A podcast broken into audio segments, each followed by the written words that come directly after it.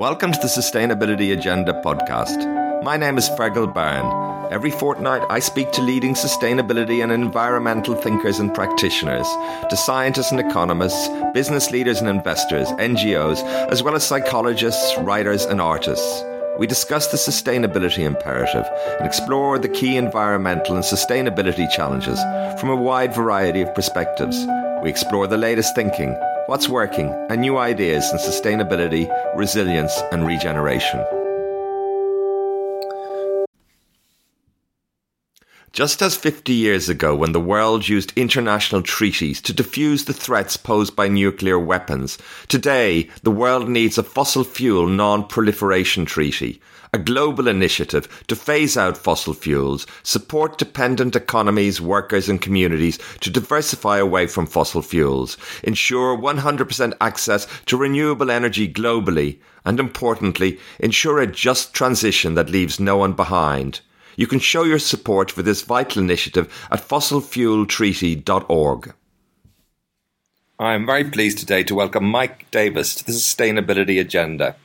Mike is CEO of Global Witness, a pioneering campaigning NGO that has worked for 25 years to expose the environmental and human rights abuses by some of the world's biggest companies and most powerful political figures. Thank you very much, Mike, for joining me today on the Sustainability Agenda podcast. Thanks, Fergal, for having me on.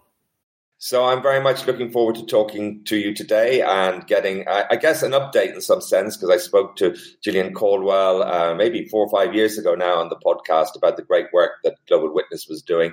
So yes, uh, looking forward to getting some insights on, on, on how the organization works today, some of the uh, campaigns you're working on, priorities, what, what's on your mind as an organization, I suppose. But maybe before we, we, we, we dive in, as it were, can you just tell us a little bit about your background, Mike, and uh, what your role is? Yes, I'm the CEO at Global Witness, and I've been in this position since just before COVID began. Uh, I've actually been at the organization though for most of my career, 20 years in fact, and I started out as a forest investigator in Cambodia. Um, yeah, back at the end of 2002, and since then I've worked across different campaigns that we run on themes to do with conflict financing, corruption, and environmental issues as well. Great, great. Now, always like to get a little bit of a sense of, I guess, the lay of the land and, and what's on uh, people's minds. Uh, there's so many environmental and, and human rights and other crises, really, uh, that are kind of interlocking and growing, as it were. Um, and I'm just wondering, is there anything in particular uh, that that's on your mind right now, Mike, and that that kind of worries you the most?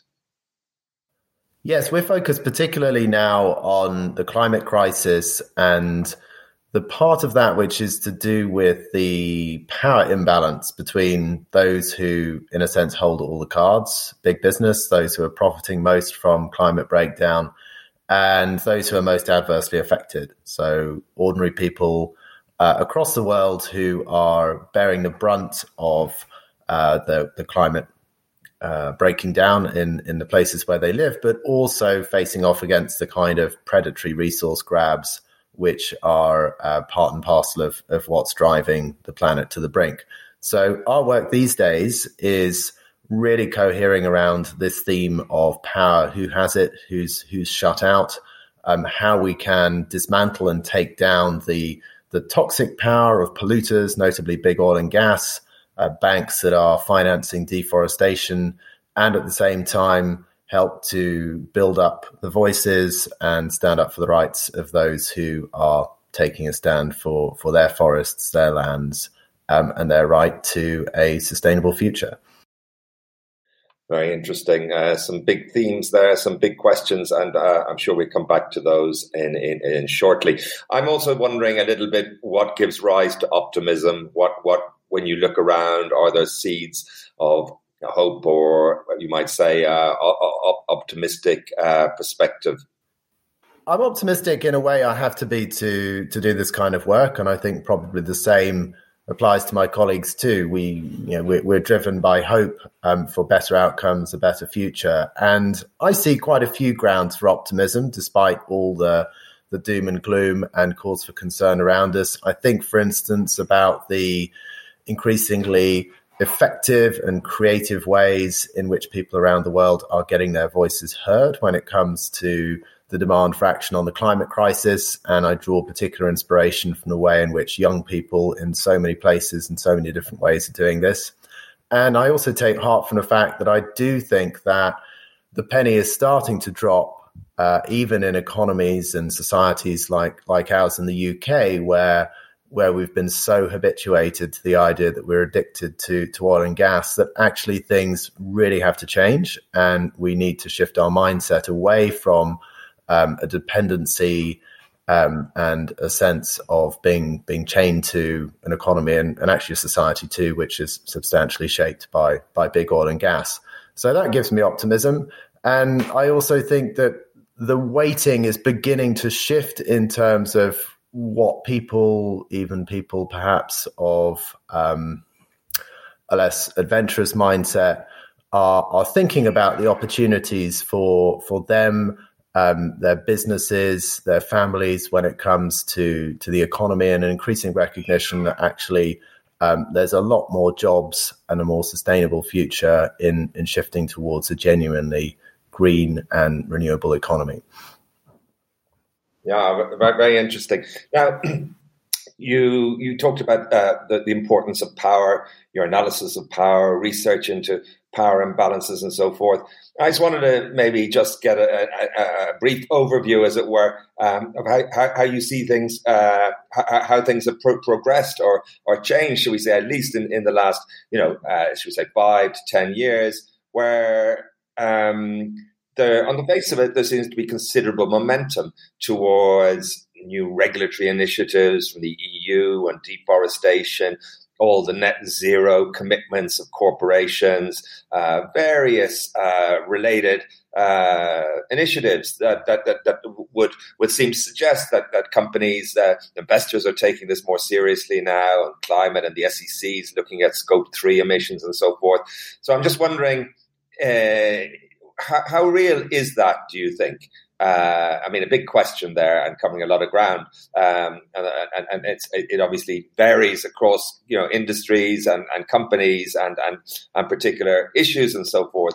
But you do in the press see a lot of attention to the, these these new initiatives and you know various finance initiatives like groups of investors and various uh, fora you know who are making these kind of commitments as well I think it's a mixed picture. I, I, think coming back to your optimism point, there's grounds for hope that the needle is is starting to move, and that creates opportunities for genuine action on these seemingly intractable problems. And at the same time, we need to bring to these debates a degree of, of healthy skepticism, um, and groups like ours need to be need to be there to to be calling out the, if you like, the um, the authentic, the genuinely promising initiatives from those which, frankly, are just a load of greenwashing, because there's plenty of that around as well.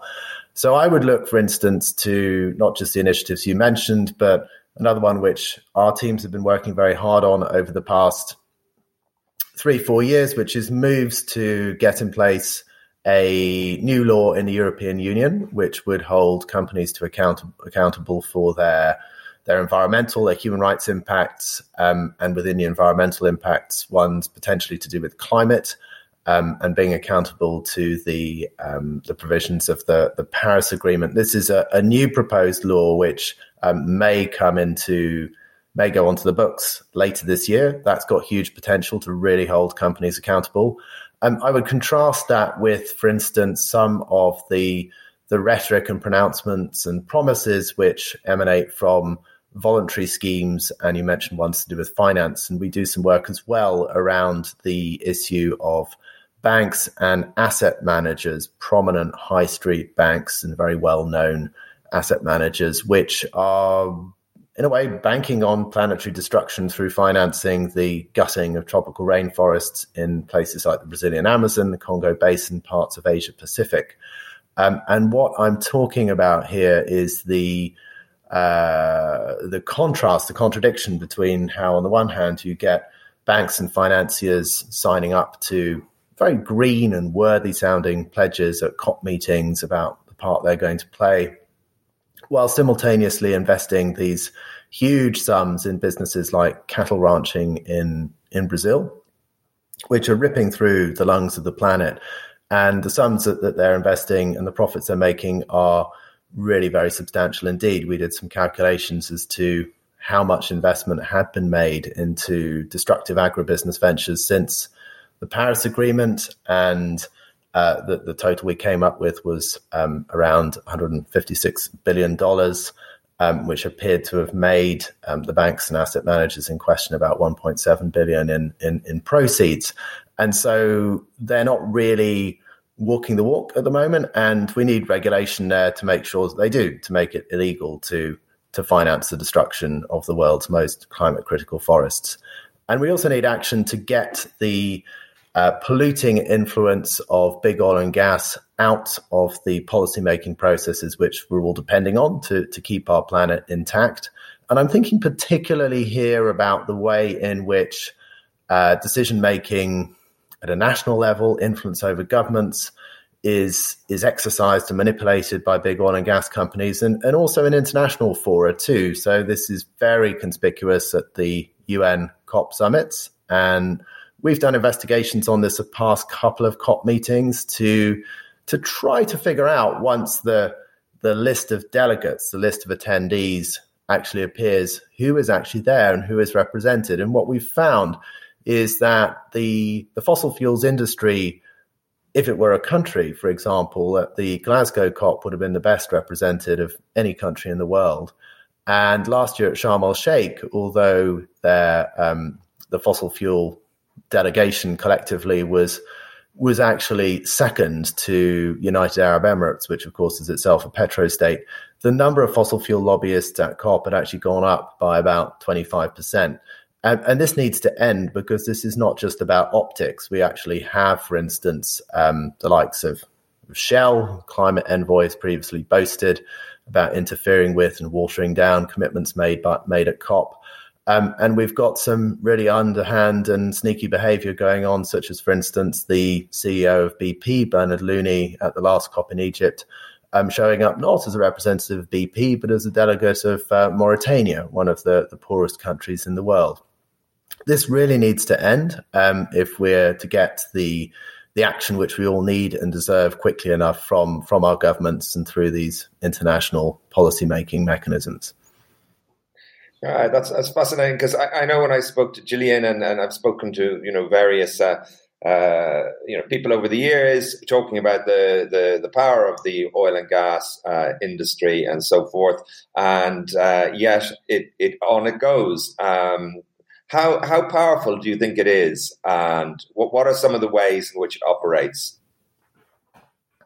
Well, it shows up in in, in different ways. I would say at a global level, uh, we keep seeing signs of far too much power and influence over decision making to do with energy and to do with climate by big oil and gas companies. Um, we see a kind of revolving door type situation in countries like the UK, for instance, where people coming out of big oil and gas companies are going into roles in government and vice versa.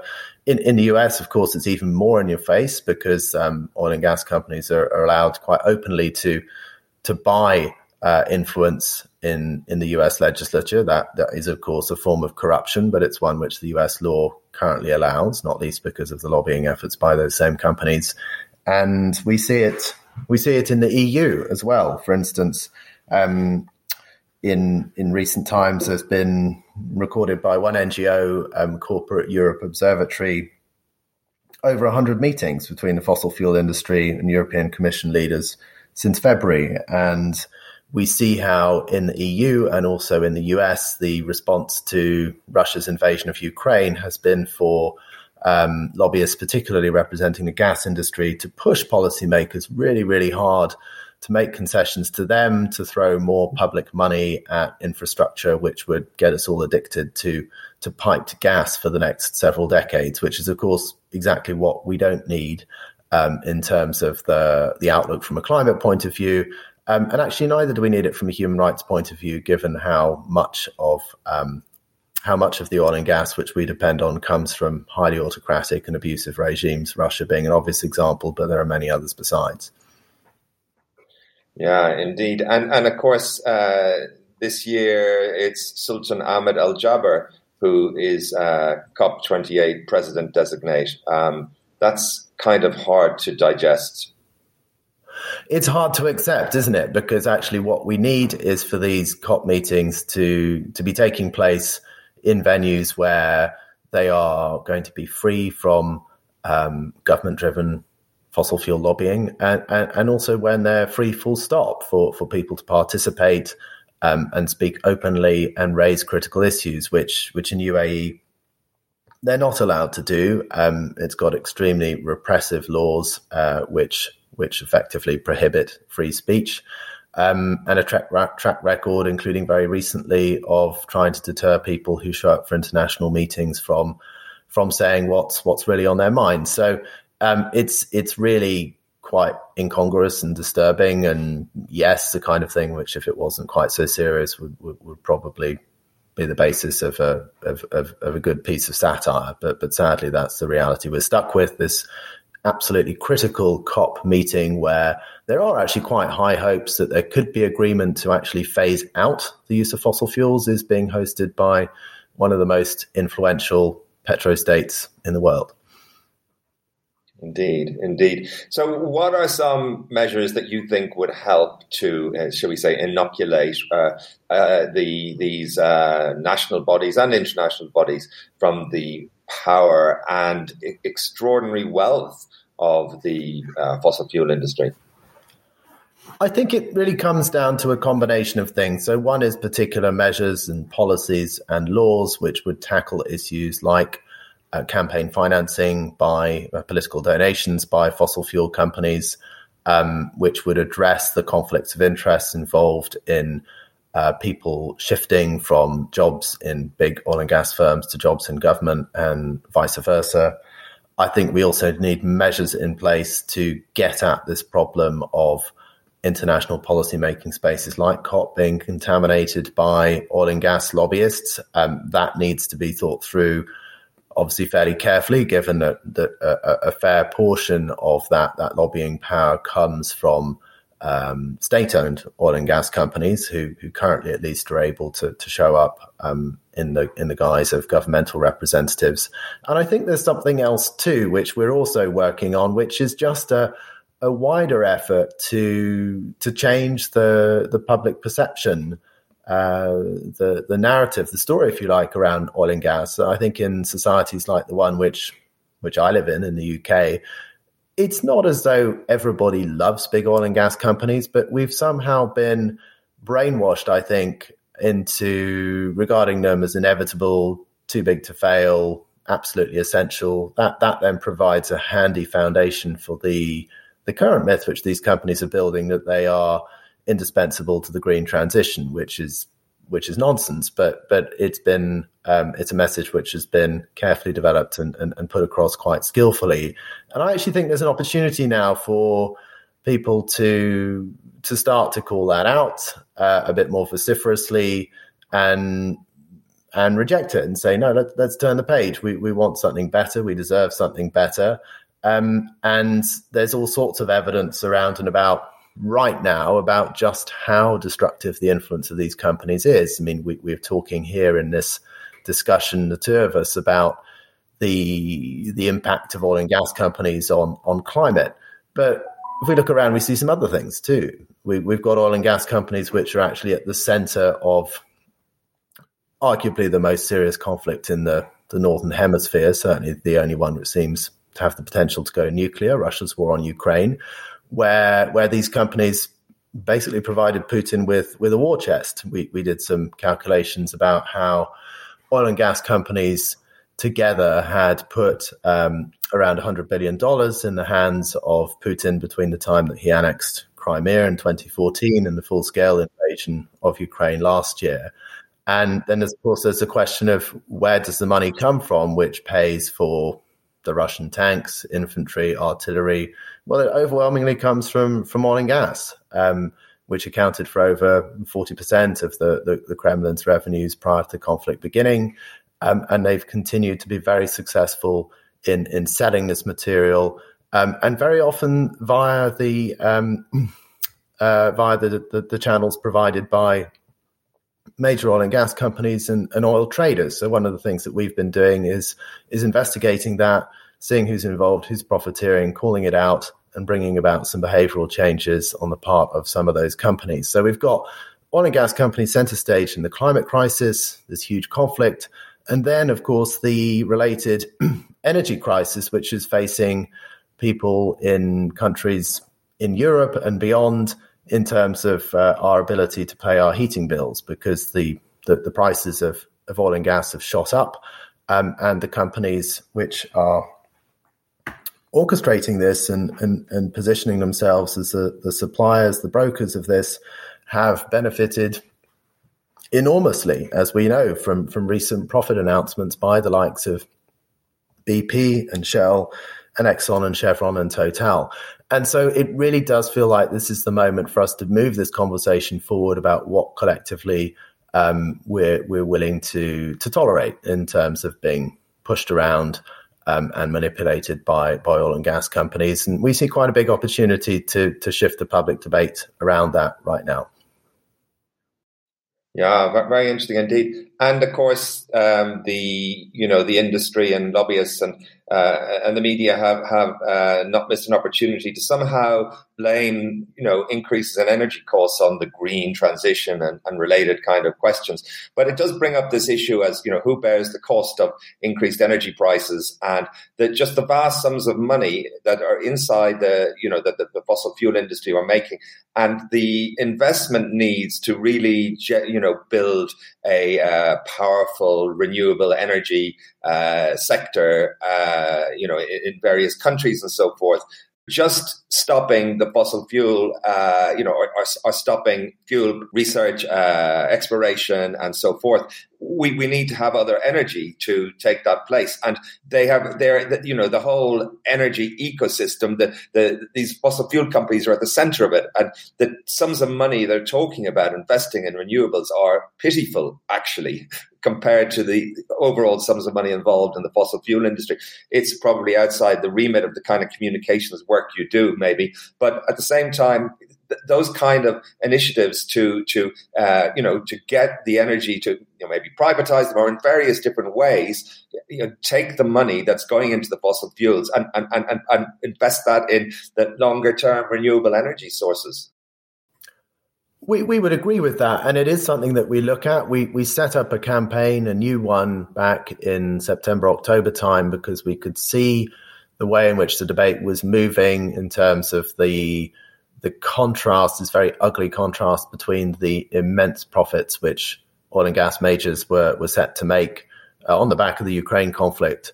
Um, at exactly the same moment that people were having to choose between heating and eating. And so we set up a team to look at this um, and be doing some rapid fire reporting on the profit announcements, the CEO bonuses announcements, various other moments, really to draw people's attention to the gross inequity of of all of this.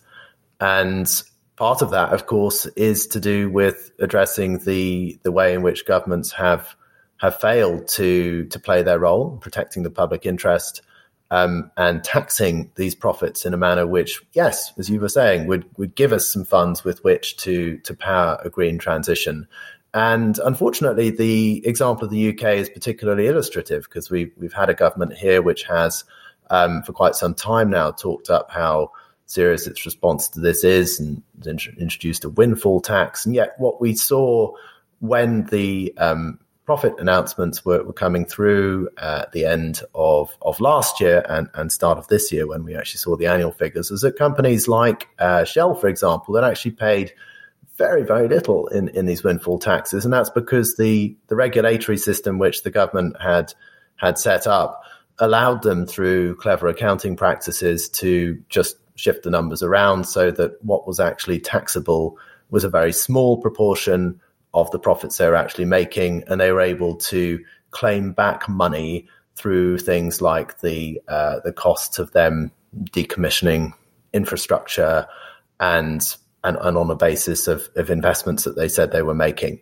And this is really robbing the, the UK taxpayer members of the public at a time when, of course, you know, we see um, public services, public infrastructure under huge uh, pressure and in some cases quite literally crumbling. And, and we're still working through a period where where we, we, we have strikes most weeks because public sector workers not being paid enough. And yet at the same time, we have these rapacious companies making absolutely eye watering historic profits when that in no way um, speaks to a kind of public service that they're providing or even their business acumen. They're just uh, they're just profiteering from a war which actually they've been financing.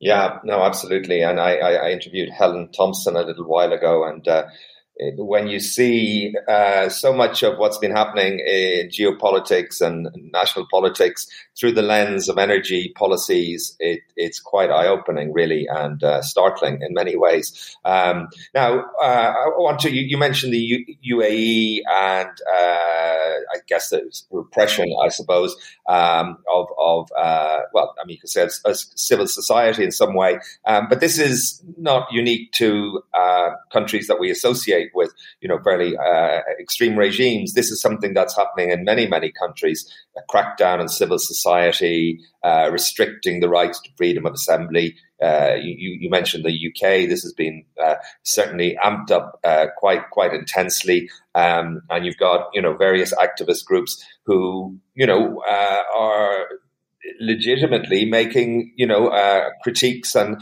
and and you know uh, trying to draw attention to what's happening and uh, it seems quite a, tremendous momentum. And I'm just wondering, this is something you, you've looked at a little as well. Can you talk about that a little bit? And, and, and what can be done to, do you think, to kind of uh, slow down this or to, to fight against this uh, intolerable uh, crackdown, really? Yes, I mean, we would certainly see this overall threat to, to democracy globally as being very much bound up with, with the climate crisis. Um, and if we don't have democracies and if we don't have uh, open societies in which civil society groups and, and, and everybody can can participate and raise their voice, then we're we're really going to struggle to get the outcomes we need on climate.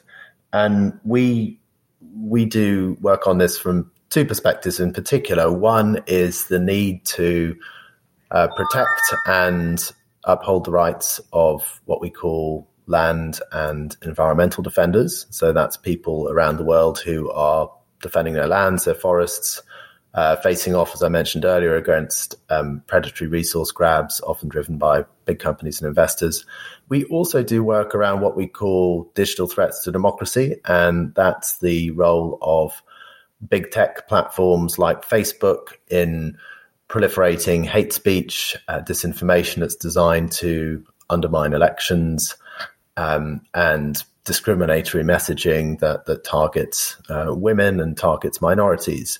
And we see connections between these two, but I'll, I'll, take them in turn. So the work we do with land and environmental defenders has been about documenting attacks on uh, and killings of uh, land and environmental defenders over over 10 years now. We, we started this work when a former colleague of ours, somebody I used to work with in Cambodia called Chut Wutty, was murdered while undertaking an investigation into illegal logging. And we've been endeavoring since then to document with a network of partners around the world what the patterns are globally. And it's pretty grim, unfortunately. Um, what, what we see is that an average of um, one land and environmental defender has been killed every two days since 2012.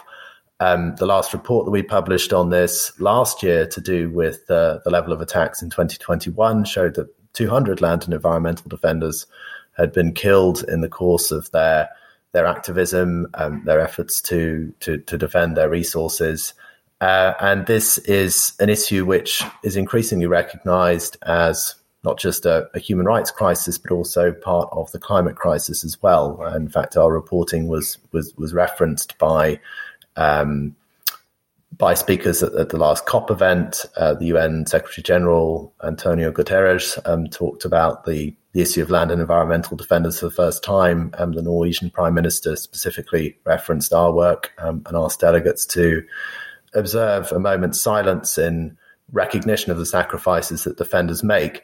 Now, what what what can we do about this? Well, there's there's several dimensions to this, of course, and quite a lot of the the dynamics which give rise to this oppression and attacks and killings and suppression of, uh, free speech are bound up with the politics of of the, the, the countries in question, but there are global trends as well. One of the ones which we look at particularly is the relationship between attacks on land and environmental defenders on the one hand, and the uh, the activities of, of large international companies on the other.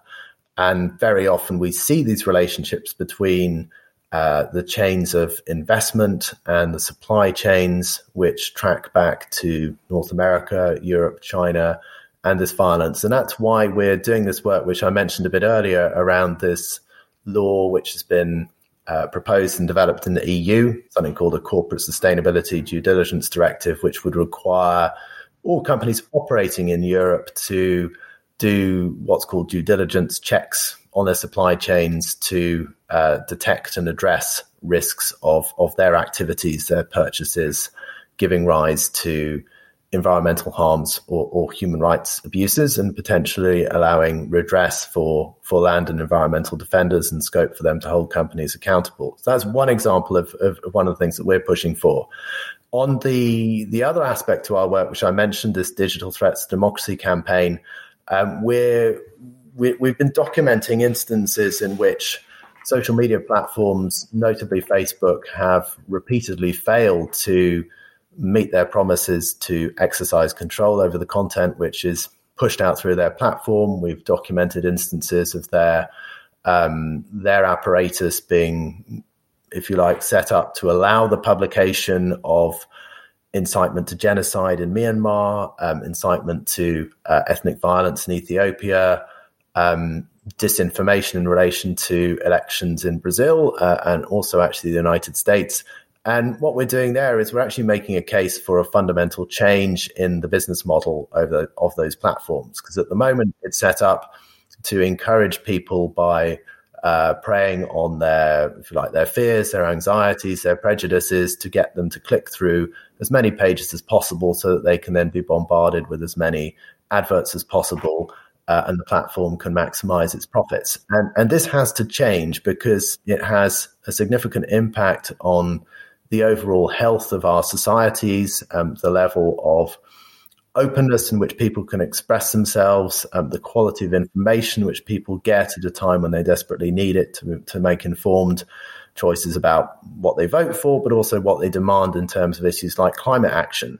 And just to connect up the dots a little bit, we've actually just published um, a new report about the the threats which um, those working on climate issues directly, climate scientists, face. And we did a survey of 468 scientists um, around the world, in fact. And what we found is that overall, 39% of, of all those we polled have experienced online harassment or abuse as a result of their climate work.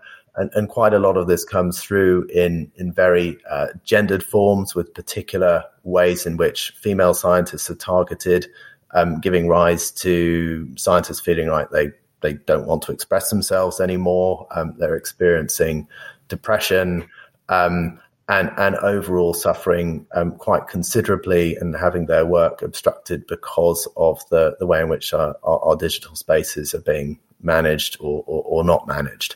So that's an example of something else that needs to change. And and as I was saying, it really needs to come about through a fundamental change in the business model um, and an end which can really only come through through regulation in key jurisdictions to the ability of social media platforms to um, to carry out this kind of um, activity whereby they're engaging in, in, in what we call surveillance advertising um, and, uh, and, and gathering information on on people which um, which they then use as a basis for highly selective um, guiding of them to to uh, additional content um, and, and, advertising material. It's quite interesting to see uh, America suddenly paying attention to this, which has been going on. I think if you've got children, you've seen it um, over you know many many years, decades. Uh, the growth of social media uh, and on these platforms, the algorithms, and uh, just TikTok algorithm is just so powerful, um, so much more powerful than, than what what has been used on, on Facebook and these other uh, platforms as well. But suddenly now they're uh, raising questions in a way which they haven't before. But um, yeah, uh, a big, big, big, uh, big challenge there. Uh, it's interesting. Uh, I'd like to get how you work with other organizations and particularly uh, campaigning groups and activists, particularly in, in the global south and, and those uh, and other you know affected regions, because you see many of the initiatives that, uh, well, some would argue, water down some of the commitments, you know, from from zero to net zero and carbon offsetting, the voluntary markets and so forth.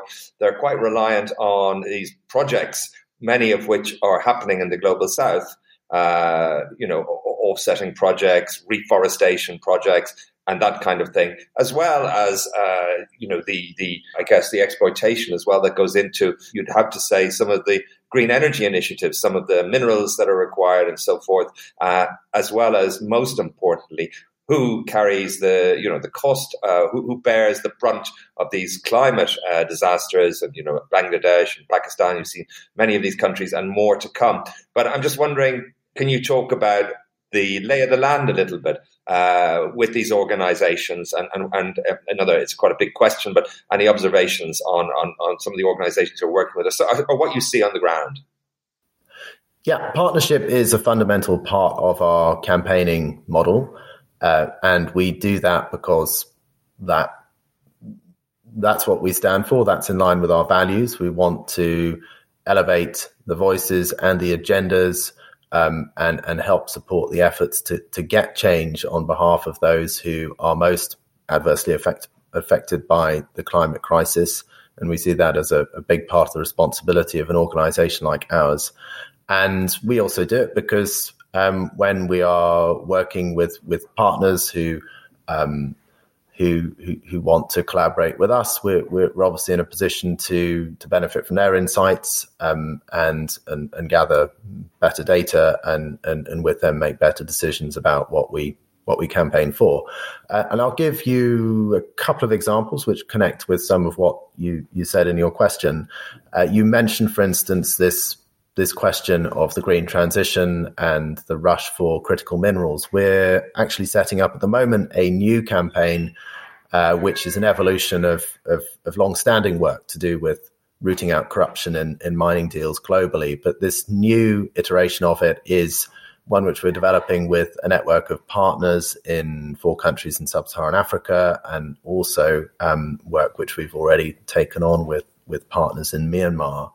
And what that's about is about trying to build up the case for the uh, extraction and use of these so-called strategic minerals, rare earths, some people call them, um, which are essential to to the green transition.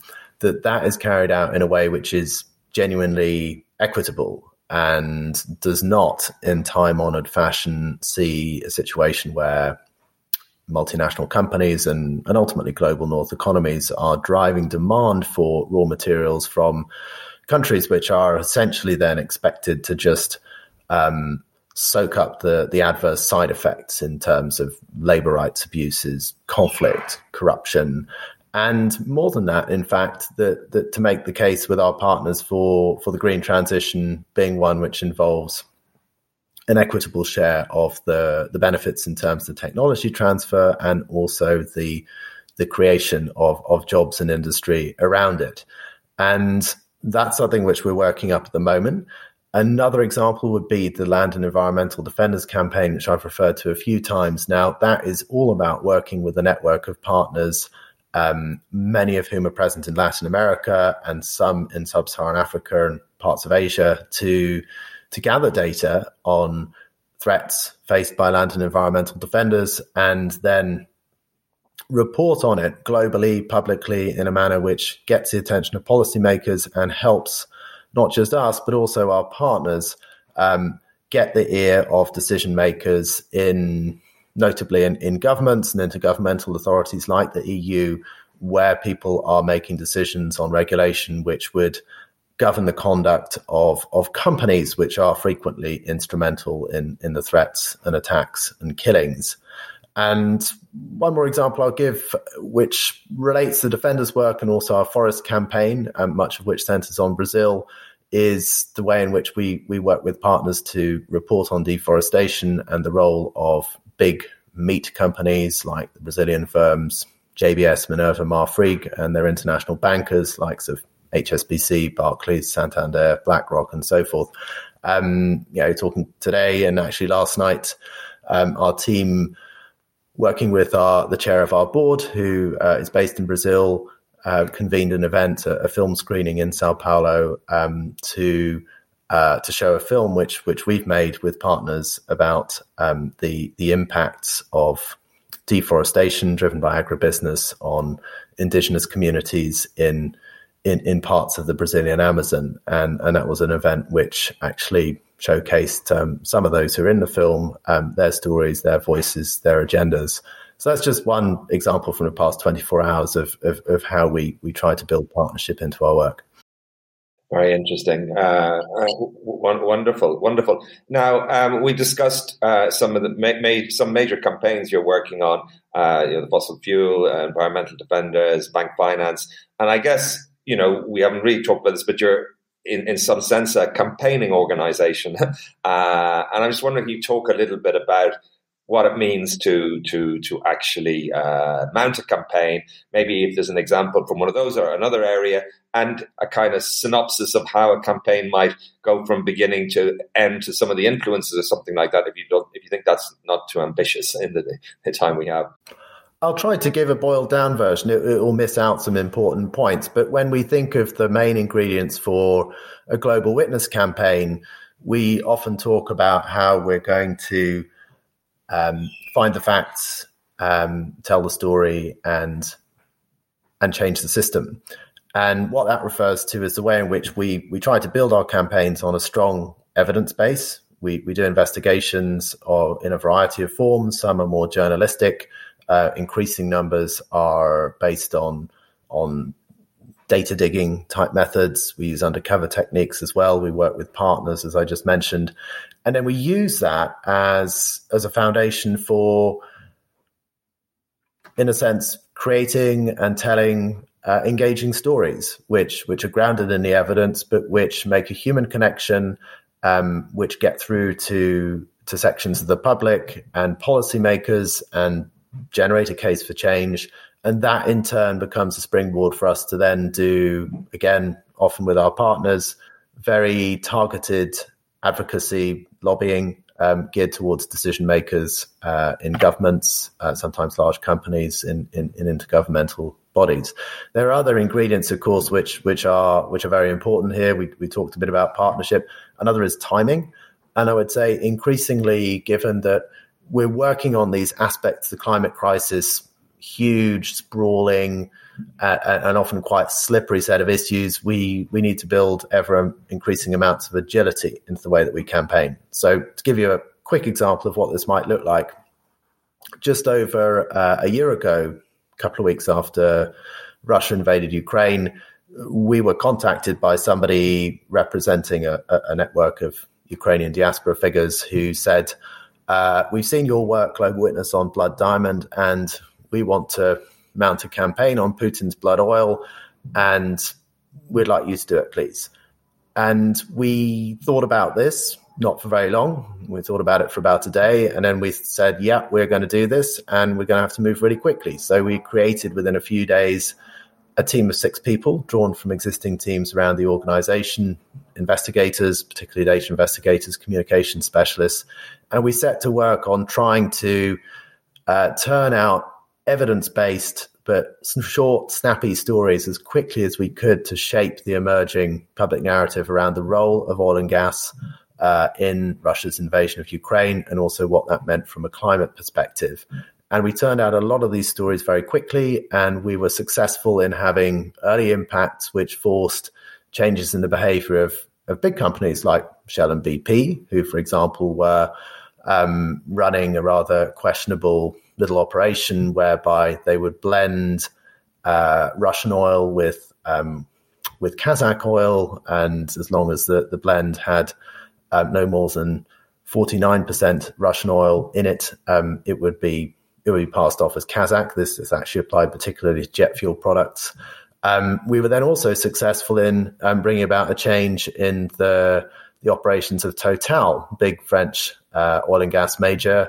Um, what happened there was we did an investigation which showed that gas condensate from uh, a large uh, gas project which they had in Siberia with a with a, a Russian partner was um, making its way into supply chains, which were then carrying jet fuel to Russian air bases uh, close to the border with Ukraine and going into fuel tanks of Su-34 fighter bombers, which were which were attacking targets in Ukraine with with unguided ordnance. And we brought that story out in conjunction with the French newspaper Le Monde. Uh, the next day, a French minister went on TV and said this needs to be investigated.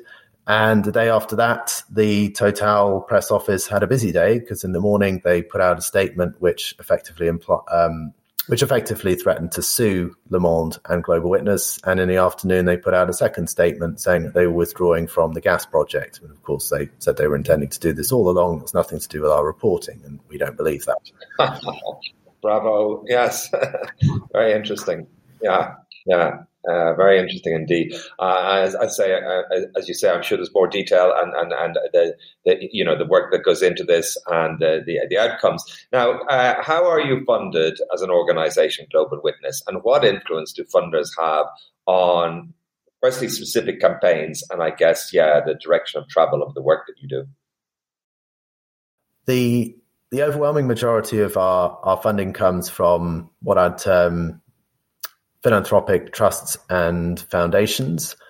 And also, to a lesser extent, we, we get funding from uh, from governments. We get funding from the Norwegian government and the Irish government currently.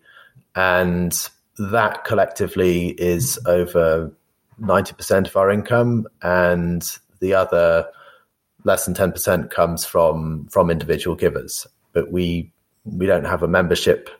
Um, we don't take money from companies and we don't sell things. So we we we we, we are basing our, our our financing and, and our sustainability on those sorts of um, those sorts of philanthropic sources.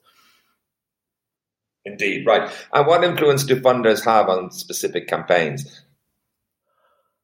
I, I would say, with all due respect to our funders, that they, they, they don't have that much influence on specific campaigns. We pride ourselves on our independence, and we need that in order to uh, to have credibility, so that people listen to us, and and also so that we can get the work done. Um, I mentioned a moment ago that agility and being the organization which responds at speed and scale to external opportunities and issues um, in the areas that we work on um, when they arise is really important. We would not be able to do that if every time we wanted to do something, we had to go out and start writing fundraising proposals for it.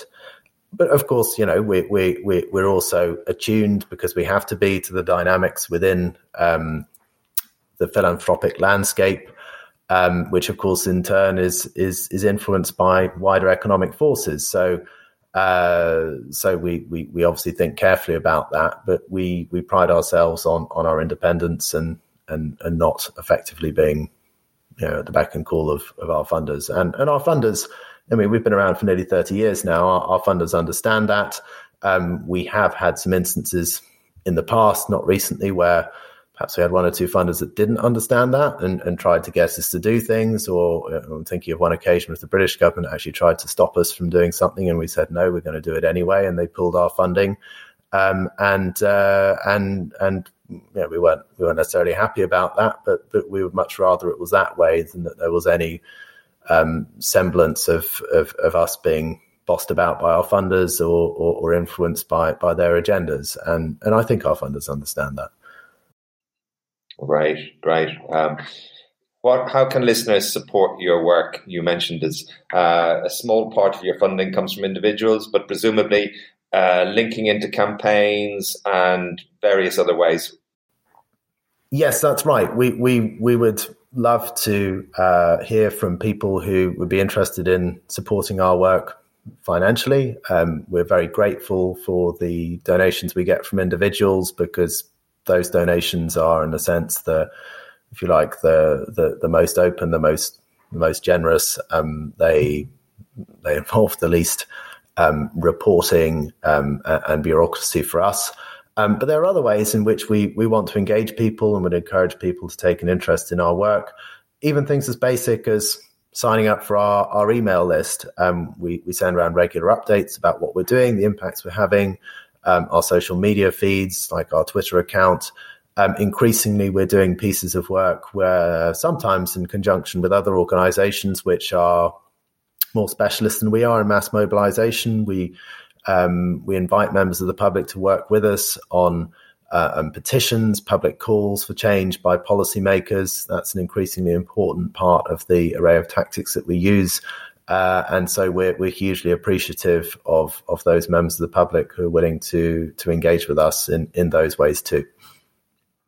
Right, right. What's next for Global Witness? Have you uh, some new campaigns that you've been brewing, as it were, uh, direction of uh, travel?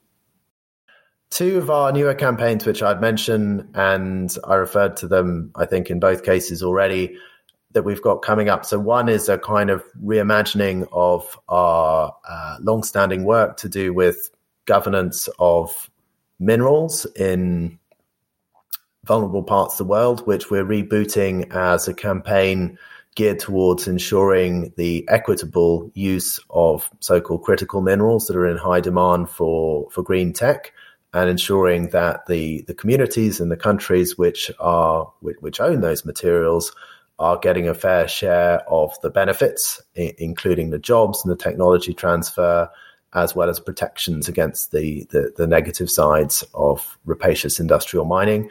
So we're really excited about that. And then there are going to be the next evolutions of our work around fossil fuel companies, which I'd also like to draw attention to those are very fast moving areas of work. We have a couple of campaigns on the go at the moment. One is to do with Ukraine and, and Russia's invasion of Ukraine and the, the, the, way in which large oil and gas companies and, and oil traders have been financing that.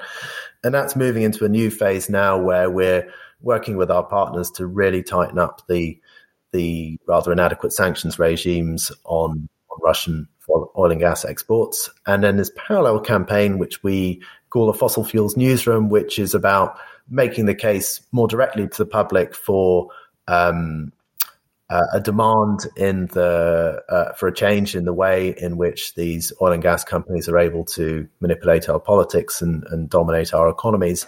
And so that's going to show up through lots of public storytelling, uh, a lot of it through the mainstream press here in the UK, um, as we approach, for instance, the the season in which uh, the big oil and gas companies have their annual general meetings. That's another one to watch out for.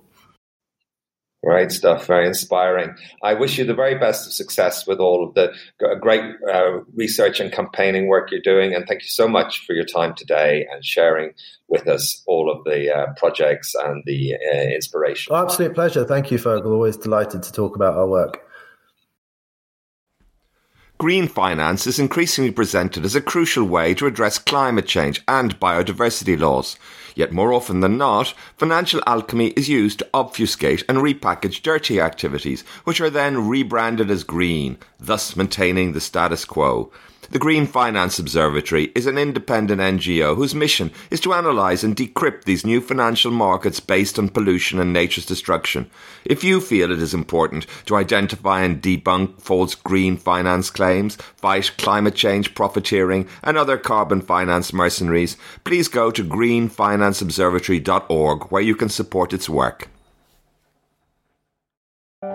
Thank you for listening to the Sustainability Agenda podcast. I hope you found it interesting. It would be great if you could leave a review and share the podcast on social media. You can sign up at iTunes to make sure you don't miss any future episodes.